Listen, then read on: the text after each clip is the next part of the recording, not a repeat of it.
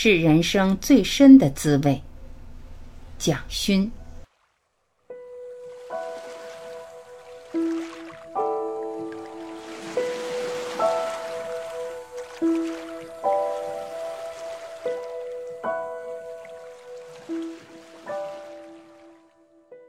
一，美的感觉。过去常和美术系的学生讨论到，四年以后要到哪里去，要做什么，要在这个社会扮演什么样的角色。有些学生会说：“我要做画家。如果买了房子和车子，有剩的钱，觉得家里有面墙很空白，会去买一张画挂在那里。”但是，到底画家是不是等到社会温饱之后的余裕，才去照顾那片空白的墙以及那幅画？不仅是对美术系学生，我想要谈的是，如果社会没有美，不重视美，它会出现什么问题？个人的生命没有美的认知，它残缺了什么？如果他整个理性世界和感性世界不平衡，会影响到他长大以后情感的部分无法处理。我觉得美是各个学科作为人的一个单元，而感觉是很重要的一个部分。二，人生的酸甜苦辣咸。人类的味觉很早就在生存的感觉慢慢定位，酸的、甜的、辣的、苦的、咸的。可是，慢慢的，在人类整个文明当中，味觉不再是味觉。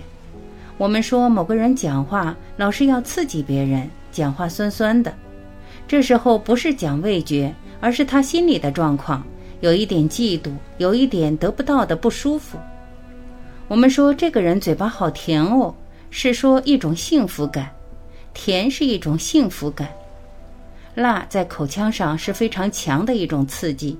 我们说一个人泼辣或是辣妹，都是把辣变成精神文化的状态，诉诸于动物最原始本能的感官。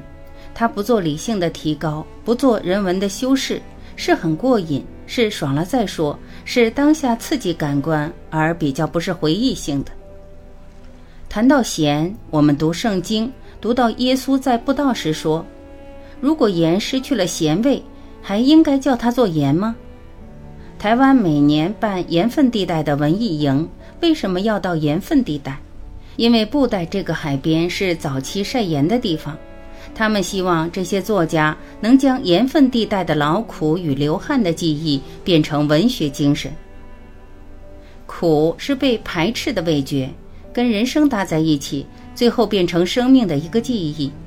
从不爱吃苦瓜变成爱吃苦瓜，从不知道父母会离开我。到父母都离开我，那个人生的滋味是非常不一样的。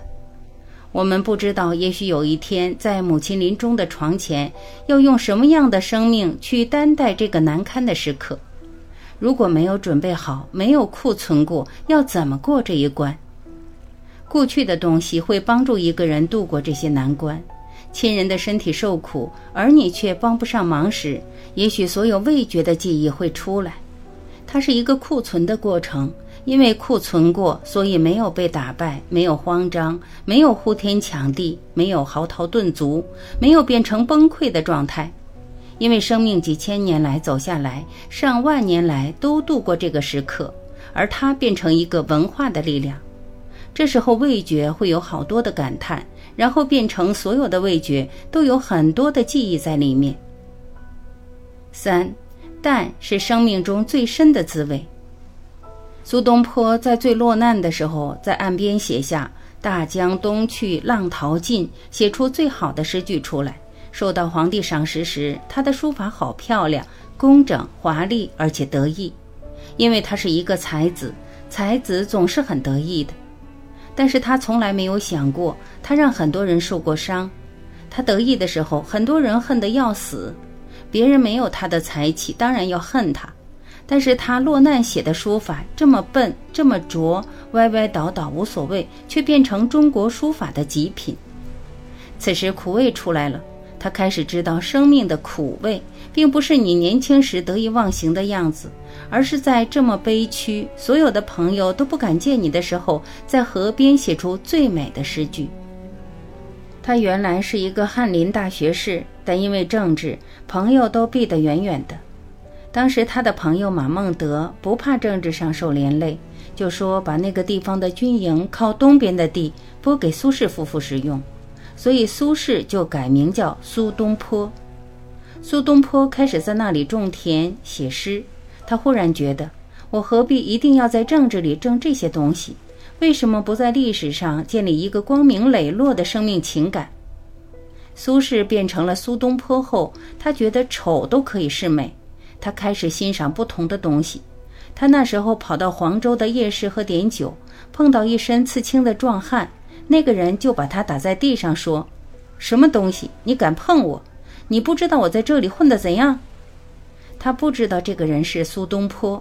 然后倒在地上的苏东坡忽然就笑起来，回家写了封信给马孟德说：“自喜见不为人知。”我觉得是了不起生命的过程。他过去为什么这么容易得意忘形？他是才子，全天下都要认识他。然后他常常不给人好脸色。可是落难之后，他的生命开始有另外一种包容，有另外一种力量。所以我觉得。苏东坡酸甜苦辣咸，百味杂陈，最后出来的一个味觉是淡。所有的味觉都过了，你才知道淡的精彩。你才知道一碗白稀饭，一块豆腐好像没有味道，可是这个味觉是生命中最深的味觉。你会发现他在做官的时候从来没有感觉到清风徐来，但是从他的诗中看到，因为他不做官，才感觉到清风。我觉得苏东坡应该感谢的是，他不断被下放，每一次的下放就更好一点，因为整个生命被现实的目的性绑住了，所以被下放的时候才可以回到自我，才能写出这么美的句子出来。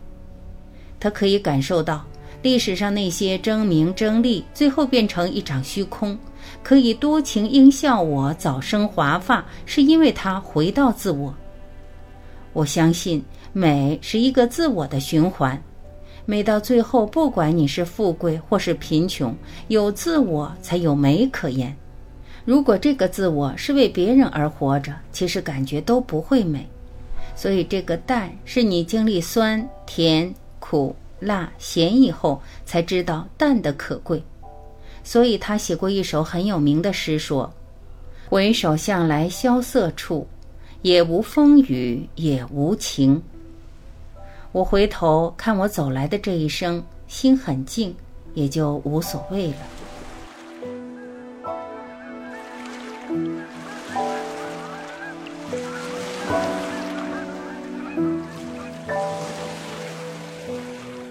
感谢聆听，我是婉琪，再会。